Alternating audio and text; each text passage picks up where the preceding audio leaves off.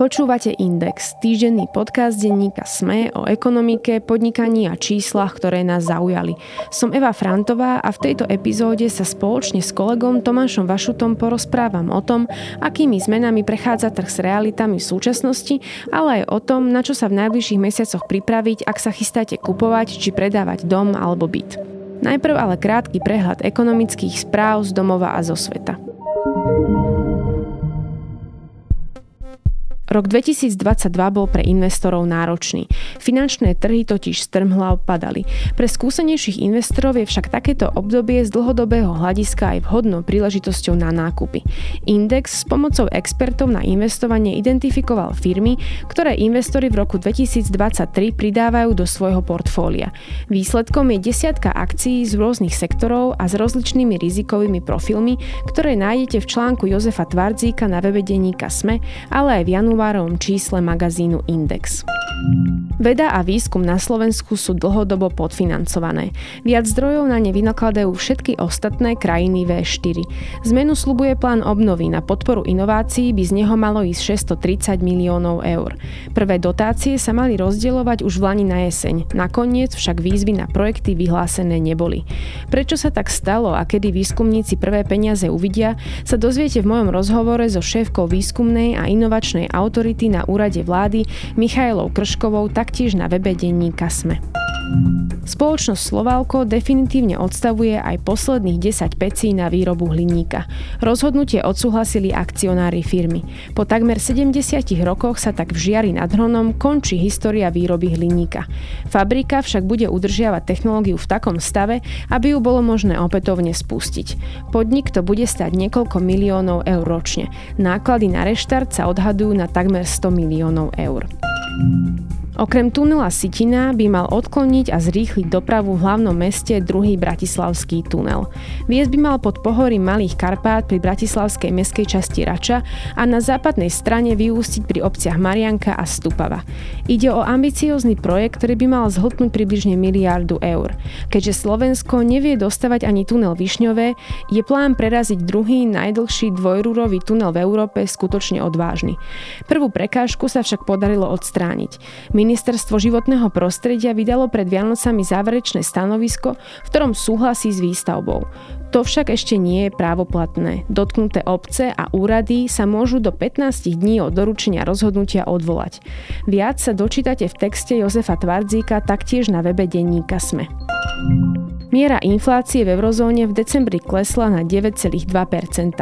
Vyplýva to z údajov, ktoré zverejnil Eurostat. Ide o najnižšie tempo rastu inflácie za posledné 4 mesiace. V novembri bola na úrovni 10,1%. Dôvodom inflácie sú hlavne drahé energie, ktoré v decembri medziročne zdražili o vyše 25%, čo je ale výrazne menej ako novembrových 34,9%. Železničná spoločnosť pridala v pondelok 9. januára 8 nových vlakových spojení. Ďalších 5 pridá od 16. januára. Dôvodom má byť aj vyhodnotenie reálnej prevádzky nového grafikonu. Sprevádzkované budú niektoré vlaky, ktoré boli v grafikone vlakovej dopravy doteraz označené ako ide o do dňa vyhlásenia. Týka sa to úsekov tratí Senec Bratislava Nové mesto, Margecany Nálepkovo, Nálepkovo Dobšinská ľadová jaskyňa a Lipany Prešov. Viac o novom grafikone sa dozviete v texte Jozefa Riníka na webe denníka SME. Na realitnom trhu nastáva v posledných mesiacoch zmena. Zvyšovanie úrokov na hypotékach, ale aj rast inflácie či obavy z ekonomického vývoja menia pomery medzi kupujúcimi a predávajúcimi natoľko, že čoraz viac realitných maklérov hovorí o citeľnom ochladení. Nejde pritom iba o trend v prípade novostavieb, zmeny v cenách sa dajú pozorovať aj pri starších nehnuteľnostiach. Mnohí sa preto pýtajú, či čakať, kým sa situácia s hypotékami trochu upokojí, alebo radšej neváhať a kupovať aj za súčasných, aj keď nie najideálnejších podmienok. Pôjdu ceny ešte nižšie a ak áno, bude sa to týkať všetkých typov bytov? Nemôže sa stať, že sa situácia za pár mesiacov opäť zmení? A čo ak ostanem v podnajme? Mám sa obávať zdražovania? Aj na tieto otázky sa budem pýtať môjho kolegu, ktorý sa realitným témam dlhodobo venuje, Tomáša Vašutu. Tomáš, ahoj. Ahoj. Ja už som načetla v úvode, že zmeny na realitnom trhu sú dôsledkom viacerých spolu súvisiacich aspektov, ktoré sa nestali teraz od dňa na deň, ale avizujeme ich už dlhšie. Približ nám ale teda, o čo konkrétne ide, čo vývoj na trhu ovplyvnilo asi najviac. Ja by som začal takým príkladom, keď sa mi po výdení posledného článku ozval čitateľ. Ten sa mi stiažoval na to, že 7 mesiacov nevie predať dvojizbový byt v Bratislave. Doteraz to bolo niečo nemožné, lebo čo sa objavilo na trhu, to sa predávalo prakticky samo. Ale niekedy v lete nastal taký zlom, možno to bolo spôsobené aj dovolenkami, ale výraznou mierou sa potom podpísali zmeny úrokových sadzieb na hypotékach, plus rastúca inflácia a ak k tomu ešte pridáme také obavy nad ďalším vývojom a nejasnými výhliadkami ekonomiky, máme tu taký mix, ktorý sa prejavil na realitnom trhu, to znamená, že výrazne ubudlo kupujúcich a realitní makléri ešte v lete e, avizovali, že majú oveľa menej práce a tie ďalšie mesiace to vlastne len potvrdzovali, že taký dopyt, aký, a na aký boli sme zvyknutí 2-3 roky dozadu, tu už nie je. Čiže uh, môžeme hovoriť o novej situácii na trhu. Vieme súčasnú situáciu teda aj s niečím porovnať, lebo ja si vždy iba spomínam na takúto krízu v roku 2008-2009, ale tá bola akože výsledkom nejakej tej realitnej bubliny. Teraz asi žijeme úplne iné časy, alebo nie? Niektoré veci sú podobné, niektoré veci sa odlišujú. Zhruba v roku 2008-2009 praskla realitná bublina a vtedy sme boli svetkom výrazného prepadu cien bytov, respektíve nehnuteľností. Situácia je však iná v tom, že v tej kríze pred vyše desiatich rokov zostali na trhu mnohé projekty a tisícky voľných bytov. Čiže bolo na trhu množstvo voľných e, nehnuteľností, ktoré nemal kto kupovať, mm-hmm. respektíve ľudia nechceli ich kupovať za také ceny, preto dochádzalo k výraznému poklesu cien. Teraz je situácia iná, aj napriek tomu, že ten dopyt klesol, stále tých e, bytov málo respektíve najmä na niektorých častiach Slovenska v Bratislave. Už je síce viac z čoho vyberať, ale nie je to také bohaté na to, aby to zmenilo zatiaľ nejakú situáciu na trhu s tým, že by sme mohli hovoriť o prasknutí nejakej realitnej bubliny alebo o, o výraznej zmene cenových podmienok na trhu. Uh-huh, čiže nedá sa to úplne porovnávať, lebo vtedy sme mali veľké množstvo bytov, teda tá, tá ponuka tých bytov bola oveľa väčšia ako ten dopyt. A teraz to ešte nie je také dramatické. Áno, to je jeden, jeden ten faktor a druhý faktor je ten, že tá kríza spred 12 rokov, už viac ako 12 rokov, bola Zaujímavá aj tým, že mnohých developerov zastihla nepripravených. Odvtedy sa trh prečistil, to znamená veľa e, hráčov odišlo, skrachovalo alebo prestalo podnikať, zostali tí silnejší a tí pristupujú už trocha inak pri stávaní tých projektov. Projekty e, realizujú etapovito, to znamená, že ak e, sa im podarí vypredať jedna etapa, začínajú druhú. Nie je to takto, že začneme tri etapy naraz mm-hmm. a ideme predávať tento projekt. Teraz je to odstupňované a tak, taká, je to taká poistka pre nich, aby sa nepopálili mm-hmm. na tom mhm. trhu. Nie do takého rizika, ako predtým asi sa naučili, že ako to, hey. ako to robiť lepšie, aby potom nemali problém. A vedia, vedia zaťahnuť ručnú brzdu, že OK, táto etapa sa nám nepredáva, dáme si prestávku, počkáme, kým sa predá, alebo kým nabehne nejaký vyšší dopyt a začneme ďalšiu etapu. Keď e, nepredáme, stojíme a čakáme, e, kým sa ten trh konsoliduje. Tie úrokové sadzby, ktoré si už aj ty na začiatku spomenul, sa ešte teda začiatkom minulého roka, ak si to správne pamätám, iba tak z, z rozprávania kamarátovia, držali niekde pod 1%. Bolo ale takéto niečo dlhodobo udržateľné, alebo je to taký cyklus, že sa nám to proste strieda. Raz máme drahé, potom máme lacnejšie hypotéky. Uh... Je to trošku zložitejšia otázka. Tie úroky sa odvíjajú od, od ekonomiky, od toho, ako sa darí. Skôr normálom podľa mňa boli nejaké úroky, alebo budú úroky niekde okolo 3-4%, možno na čas budú trošku vyššie, ale úroky na hranici okolo 1% neboli zdravé a boli skôr takou ojedine, boli ojedinelým výstrelom, čo sa týka toho, že ako to tu mm-hmm. fungovalo. Mm-hmm. To ochladzovanie trhu sa v teórii spomínalo vlastne už v lete. Pamätám si tie tvoje články z leta, z júla a augusta, kedy sa hovorilo, že už by sa malo na trhu niečo diať, ale teda podobné trendy sa ešte v realite neodzrkadlovali. V tom jednom z tvojich textov si spomínal, že medziročné tempo rastu opäť prekonalo hranicu 20%. To bolo myslím niekedy v júli alebo auguste. Ceny stúpli vtedy o 21,7% v porovnaní vlastne s minulým rokom. Prečo zmeny, alebo teda také prvé zmeny vidíme až teraz eh, v januári, čiže o ďalší pol rok? Tam je zaujímavé to, že keď sa niečo zmení, my to na číslach vidíme až o niekoľko mesiacov neskôr, respektíve. Predstavme si situáciu, že niekto prišiel na trh e, v lete so svojím bytom a povedal si, že ja ho predám, dajme tomu, za 220 tisíc eur, lebo takto predávali susedia v mojom okolí. Lenže on ten byt na trh ponúkol, ale nikto ho nekupoval. To znamená, že na štatistikách my vidíme, že ten byt sa predáva za 220 tisíc, ale my nevieme, mm-hmm. za mhm. koľko sa predá, respektíve je tam stále. On po niekoľkých mesiacoch musí zmeniť tú cenovú politiku, respektíve po týždňoch a ten byt musí zlacniť. Čiže aj dnes vidíme na trhu takú situáciu, že tí, čo predávajú, chcú ceny také, aké boli mm-hmm. pred tým, ako sa niečo zmenilo a tí, čo kupujú, chcú ceny ešte nižšie. Čiže je také bezvetrie na tom mm-hmm. trhu a každý e, očakáva, že ja chcem predať ano. drahšie, ja chcem kúpiť lacnejšie.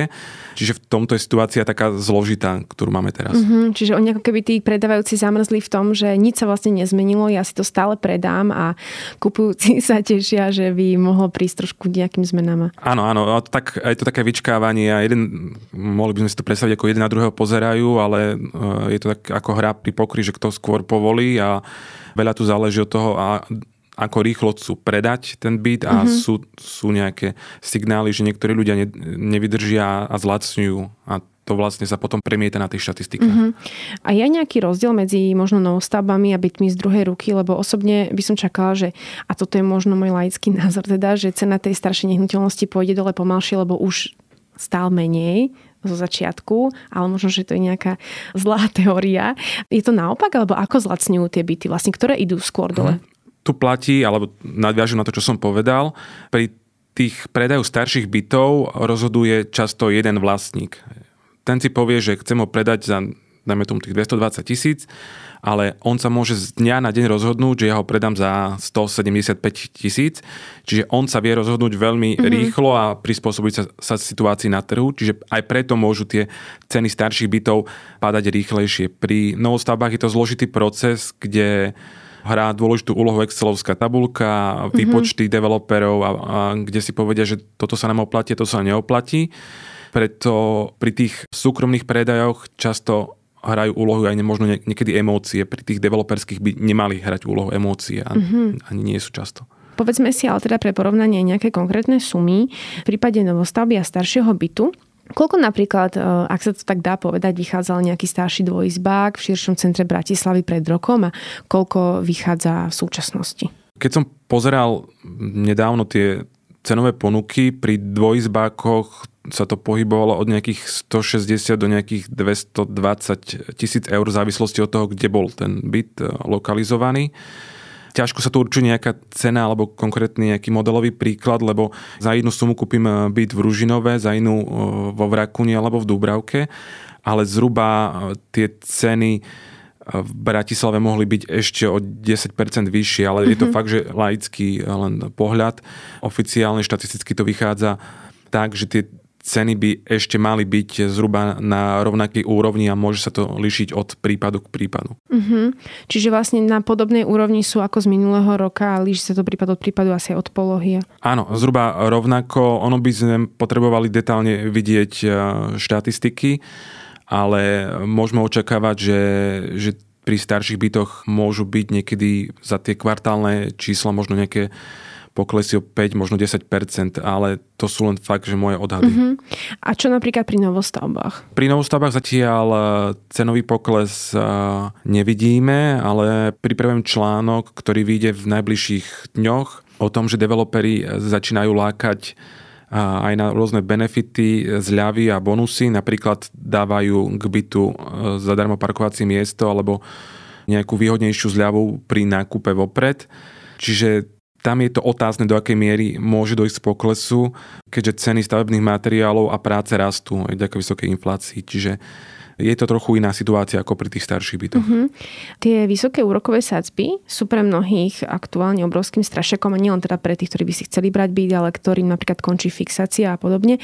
Ako som už spomínala, minulý rok boli niekde okolo teda boli pod 1%, v súčasnosti sme niekde na troch, myslím.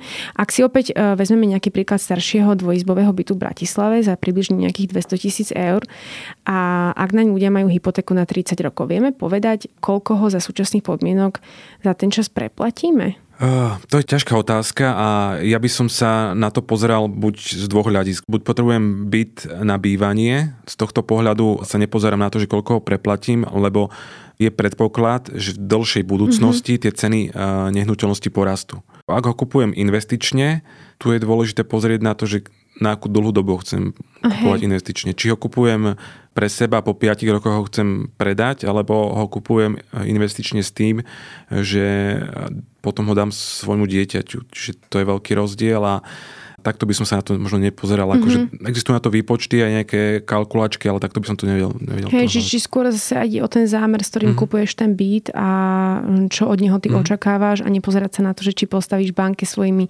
splátkami e, ďalší, možno menší bytík, Hej. ale takže tak. Ty ale vo svojom texte spomínaš príklad aj z praxe. Spomínaš tam riaditeľa realitnej kancelárie Diamond Reality v Košici a Lukáša Sobka, ktorý hovorí, že kupujúci majú v súčasnosti možnosť vybrať si z väčšej ponuky. To sme tu teda teda už spomínali. V januári 2022 on tvrdí, že bolo na predaj 14 trojizbových bytov na sídlisku nad jazerom, teraz je ich okolo 90. Je teda správny čas kupovať aj napriek tým vysokým úrokom? Ako to vidíš ty? Ja by som to povedal takto. Ak chce niekto bývať a vidí dobrý byt v dobrej lokalite a vie, že tam nič nové nevyrastie alebo len veľmi ťažko niečo pribudne nové v ponuke, tak by som do toho išiel. Ale keď e, niekto nemá možno akutnú potrebu bývať hneď alebo niečo má, možno by som počkal na nasledujúce mesiace, čo prinesú, ale tu je vlastne aj taká otázka, že ako sa budú vyviať úrokové mm-hmm. sadzby a nie je tu univerzálna odpoveď na jednotlivé prípady, čiže riešil by som to od prípadu k prípadu. Mm-hmm. Asi aj záleží, ako veľmi ten človek ten byt potrebuje ano. či vôbec môže počkať, hmm. alebo jednoducho je v situácii, kedy sa čakať nedá. Vieme možno aj povedať, že ako sa bude vyvíjať tá situácia. Sú nejaké také predpoklady, že čo ďalej bude? Niektorí e, realitní makléri očakávajú prepady na úrovni 10 až 15 v mestách mimo Bratislavy. Či to tak bude, je otázne. Pri novostavbách sa zatiaľ môžeme baviť o nejakej stagnácii, respektíve miernom raste, ale ja o tom až nie som až tak presvedčený, aj keď developeri majú tú záchrannú brzdu. Čiže tam je to veľký otáznik a všetko bude záležať od toho, do akej miery sa podarí udržať predaj na, na nejakej uh, takej úrovni, aby sa darilo vlastne predávať tie byty a, a mohli vznikať nové projekty, lebo tam ak dôjde k tomu, že tie projekty sa nebudú predávať, developeri jednoducho nebudú stávať mm-hmm. a nebude rast vlastne, nebudú zabraniť tomu, aby sa tie byty vlastne zlacňovali. Ty si dal ten príklad mimo Bratislavy. Prečo mimo Bratislavy? Alebo tam nemáme čakať žiadne poklesy alebo žiadne zmeny? V Bratislave myslíš? Uh-huh. Bratislavský trh je, je špecifický. Viaceré analýzy ukazujú, že, že tých bytov tu je nedostatok. Ročne sem prichádzajú tisícky nových obyvateľov, ktorí riešia bývanie. A tu je zaujímavé aj to, že aj keby sa tu ten predaj bytov nejako zastavil, stále tu bude trh s nájomnými bytmi, respektíve súkromný mm-hmm. prenajmateľa bytov, tým, že pre mnohé rodiny zostane nové bývanie vlastne ťažko prístupné. Vznikne... Novým bývaním asi myslím aj vlastné nejaké Áno, vlastné bývanie. Mm-hmm. Tak sa budú musieť pozerať po nejakých nájmoch a je to aj dané tým, že keď niečo klesne, tak niečo mm-hmm. musí mhm. stúpnuť, čiže tí ľudia budú musieť niekde bývať Čiže nájomné byty uh, by mali rásť, mm-hmm. alebo záujem o ne by mal uh, porásť. Tam sa ešte aj dostaneme, ja by som sa ešte pristavila pri tých investičných bytoch. Byty, hlavne teda v Bratislave, sa často kupujú ako investícia s predpokladom rýchleho vrátenia vlastne tej vloženej čiastky. Tak tomu bolo aspoň teda doteraz. Už v lete si v jednom texte spomínal, že v centre Bratislavy sa návratnosť toho jednoizbového bytu predložila od januára do júna 2022 o viac ako 4 roky. Teraz je to teda 30,5 roka. Hlavné mesto Slovenska tak predbehlo v podstate aj Varšavu. Myslím v tej návratnosti investičných bytov aj Budapešť a 10-ročný rozdiel proti Prahe sa zmenšil na 5 rokov. Tak e, ako to teda aktuálne vidíš? Kúpovať byty ako investíciu alebo nie? Z dlhodobého hľadiska by som možno toho išiel, z krátkodobého určite nie. Tam veľa záleží od, aj od e, lokality, od daného projektu, od toho, či chcem byť predávať o pár rokov, alebo mm-hmm. či ho nechávam pre rodinného príslušníka, ako som spomínal už tu. Mm-hmm. Aké sú ale teda predpoklady možno vývoja dopytu po tých investičných bytoch? Keď sú takéto zmeny vlastne a úroky idú hore, je mm-hmm. predpoklad, že ľudia stále budú mať záujem? Uh, na trhu je, je určite skupina ľudí, ktorí potrebujú ochrániť svoje peniaze pred infláciou. A to môže byť vlastne jeden z tých ťahačov toho dopytu mm-hmm. v tomto období, lebo Inflácia je vysoká, majú na účte peniaze, ktoré Áno. nevedia momentálne nikdy nejako zhodnotiť, tak si kúpia nehnuteľnosť, ktorú potom vedia prenajímať a majú takú vlastne ochránenú investíciu a po prípade môže im za 10 rokov aj narásť. Keď to porovnáme ale s nejakými, teraz úplne taká hypotetická otázka, ale keď to porovnáme s nejakými inými vecami, do ktorých vieš investovať, nejaké akcie a podobne, všetko sa hovorí, že padá, ale že to nie je zle, lebo investuješ na nejakom dlhodobom horizonte a v podstate sa ti to časom vráti. Ale tá nehnuteľnosť vlastne, ona aj napriek tomu, že máme teraz nejaké výkyvy, vždy sa ti to oplatí ju vlastne kúpovať, lebo nie je to vo všetkých štátoch tak, že ľudia idú po nejakých nehnuteľnostiach. Na Slovensku je taký veľký trend. Je to trend. Keď si zoberieme, že koľko stál byt, dáme tomu v roku 2005, koľko stál v roku 2015 a koľko stojí teraz, je veľký predpoklad, že tie ceny bytov, najmä v Bratislave, že budú vyššie. Čiže nehnuteľnosti sú na Slovensku vnímané a podľa mňa budú dlho vnímané ako taký bezpečný prístav. Mm-hmm. Nie je to bezproblémové. Keď máte nejaký byt, ktorý treba prenajímať, treba sa starať, treba platiť poplatky, nie je to zadarmo ale je to taký uchovateľ hodnôt. Tu aj treba spomenúť, že nie každý prenajímateľ sa stará o svoj byt, aj keď teda ho prenajíma. Možno čomu, respektíve akým nehnuteľnostiam sa v prípade investičných bytov vyhnúť? Je niečo také, čo by si mal človek rozmyslieť, ak by do toho chcelo iba investovať peniaze? No, ja by som určite neinvestoval do bytov, respektíve nehnuteľnosti v menších okresných mestách. Tam môže byť tá cenovka veľmi lákavá ale ak dôjde k prepadom, tak e, napríklad v týchto mestách, a najmä keď sa pozrieme z dlhodobého pohľadu, pri tých menších okresných mestách mimo Bratislavy alebo tých satelitných miest je veľký predpoklad poklesu počtu obyvateľov, mm-hmm. čiže hrozí tam, že bude na trhu prebytok bytov.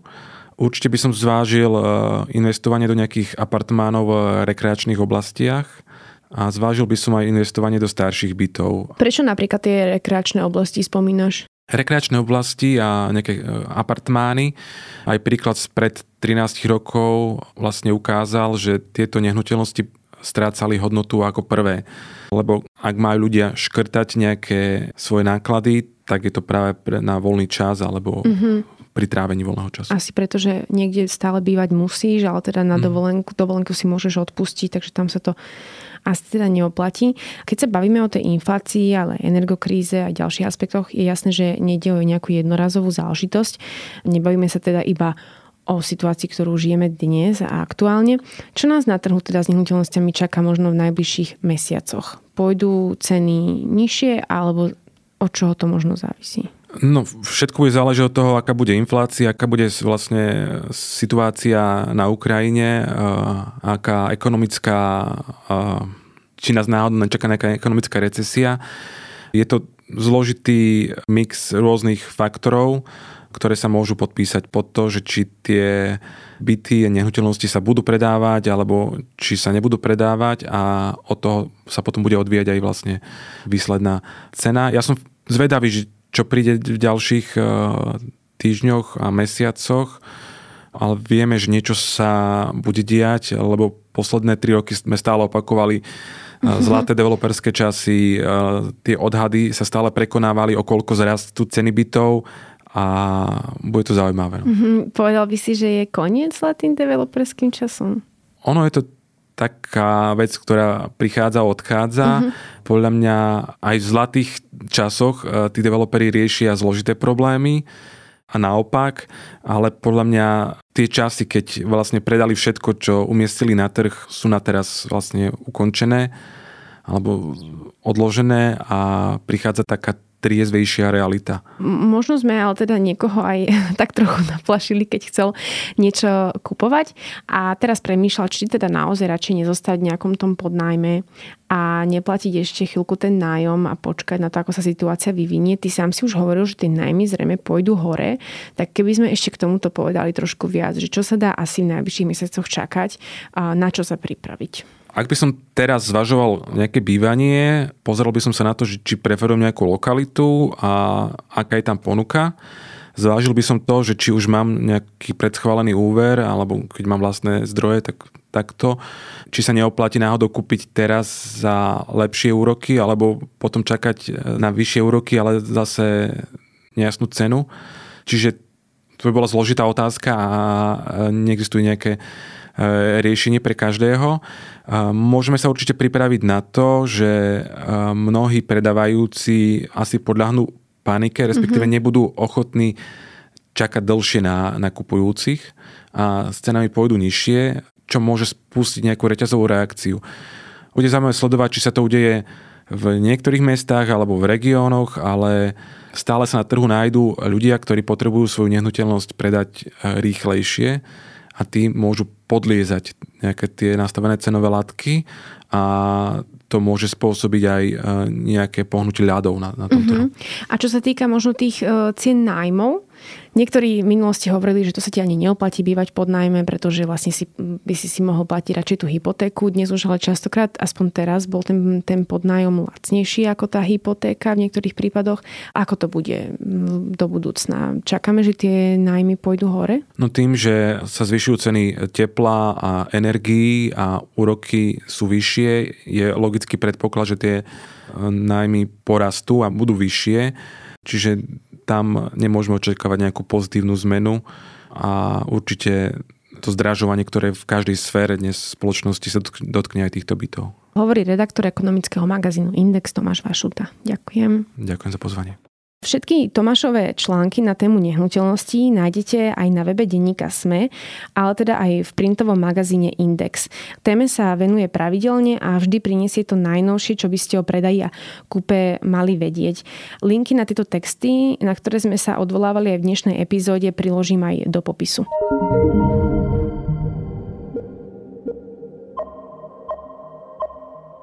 Počúvali ste Index, ekonomický podcast denníka SME, ktorý vo štvrtky nájdete vo všetkých podcastových aplikáciách, ale aj na webe denníka SME. Som Eva Frantová a na tvorbe podcastu sa podielal aj Marek Franko.